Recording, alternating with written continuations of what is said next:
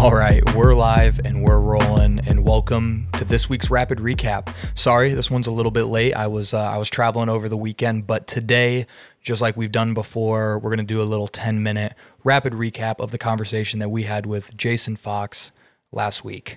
Uh, you know, just like we say every time, we're gonna try to do this one take, no edits, all the way through. This is gonna be up on. Uh, on Instagram, uh, on LinkedIn, so you can watch the entire episode there, uh, or you can, you know, watch it cut up into little clips depending on what we do. But really happy that you guys are here this week.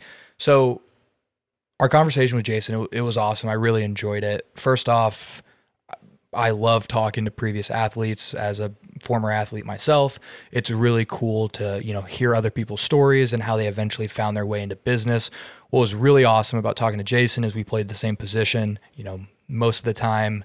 Uh, you know, you don't you don't get to talk to offensive linemen, uh, so it's always fun. You know, we were able to you know off camera talk a little bit about you know some of our offensive line experiences and, and stuff like that. So it was, it was really enjoyable, and it's it's always awesome to see people who were able to play at the highest level, um, as he you know was was in the NFL and then made the made the smooth transition into the business world. So it was just an awesome conversation.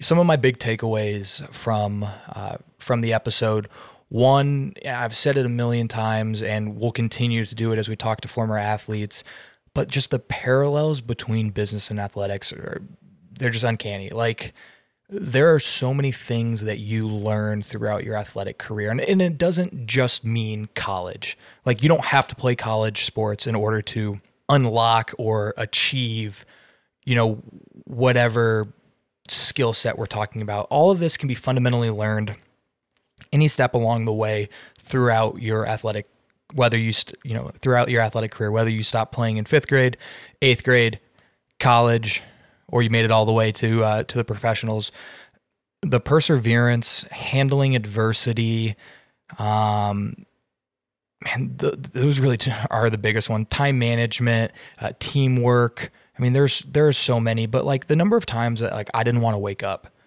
and go work out at 5 a.m. because my body hurt and I finished my workout the day before at 9 p.m.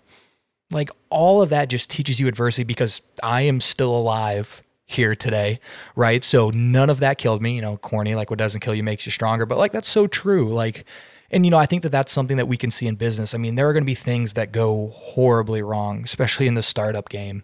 You know, your lead investor is going to pull his funding. Nobody buys your product the day you release it.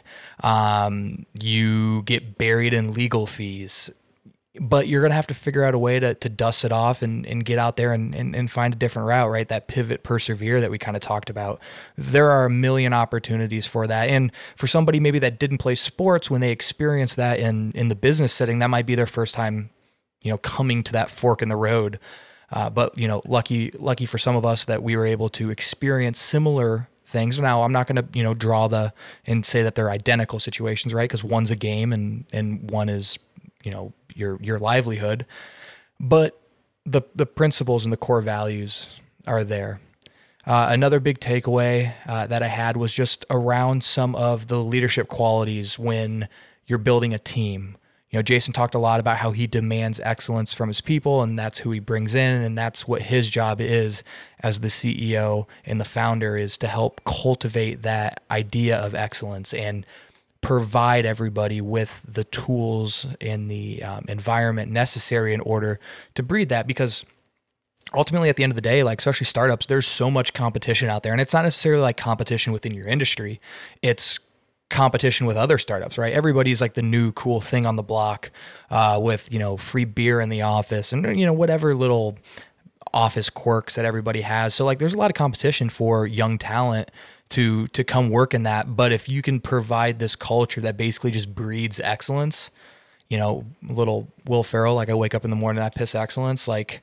I mean, that's that's who you want to go work for. So it's kind of cool to hear a little bit of his philosophy um, when it comes to to building that, and then you know, ultimately just kind of getting into his mind a little bit the way that he handles you know some of the business challenge. Like he said, earbuds has failed a lot more than it succeeded, and I think that that's that idea right there scares a lot of people. Like, why would I want to do something that I fail more than I succeed? Well, if you know, depending on how you can, you know, fix your perspective, you might fail a thousand times, but the the three things that you don't fail are so astronomical. That's that didn't even feel right coming out, but you know the difference between the three that you succeeded on compared to the thousand that you fail completely overweigh, outshadow, bury all the things you did wrong. And at the end of the day, you're you're looking at your achievement with a lot of accomplishment. And that mindset I don't think everybody picks up right away. And I'm not saying that I have that either, right? You know, that's that's a little bit of a forced mindset. And the only reason I you know, I'm even able to say that is because I've talked to so many people that I'm starting to realize that that's kind of the way you got to do it. Um, you know, we we talked about Richard Branson, right? Like this dude's had so many companies that have failed, but the dude went to space. Like on his tombstone, you know, he's going to be like first business guy in space. Um, now, you know, kind of going back into the joke, did he really fly into space or is it Jeff Bezos? Like blah blah blah. You know, well, that will that will wait to be seen. But there are so many opportunities to fail out there, which is a good thing because you're not going to fail every single one of them. You're going to win a couple of them, and the ones you win are going to be life changing, and they're going to help you get a step closer to your dream, or you know, complete your dream. Um, but you know, just kind of like we've said on this show so many times, there's only one way to find out, and you got to get out there and do it. Thanks again to Jason for coming on the pod. You can follow him at JasonFox70 on all social media platforms. And be sure to follow Earbuds at Earbuds Music on all social media platforms. And check out the app, it's available for Apple and Android. If you haven't left a review yet, we would really appreciate it. Those help out the podcast a ton to climb the charts and get seen by more people. Be sure to follow us on all social media platforms at the real venture underscore. Like Peyton said, this episode will come out in its entirety on IGTV. So head over there and check it out if you haven't already. New episodes come out every Wednesday. Keep it real, everybody.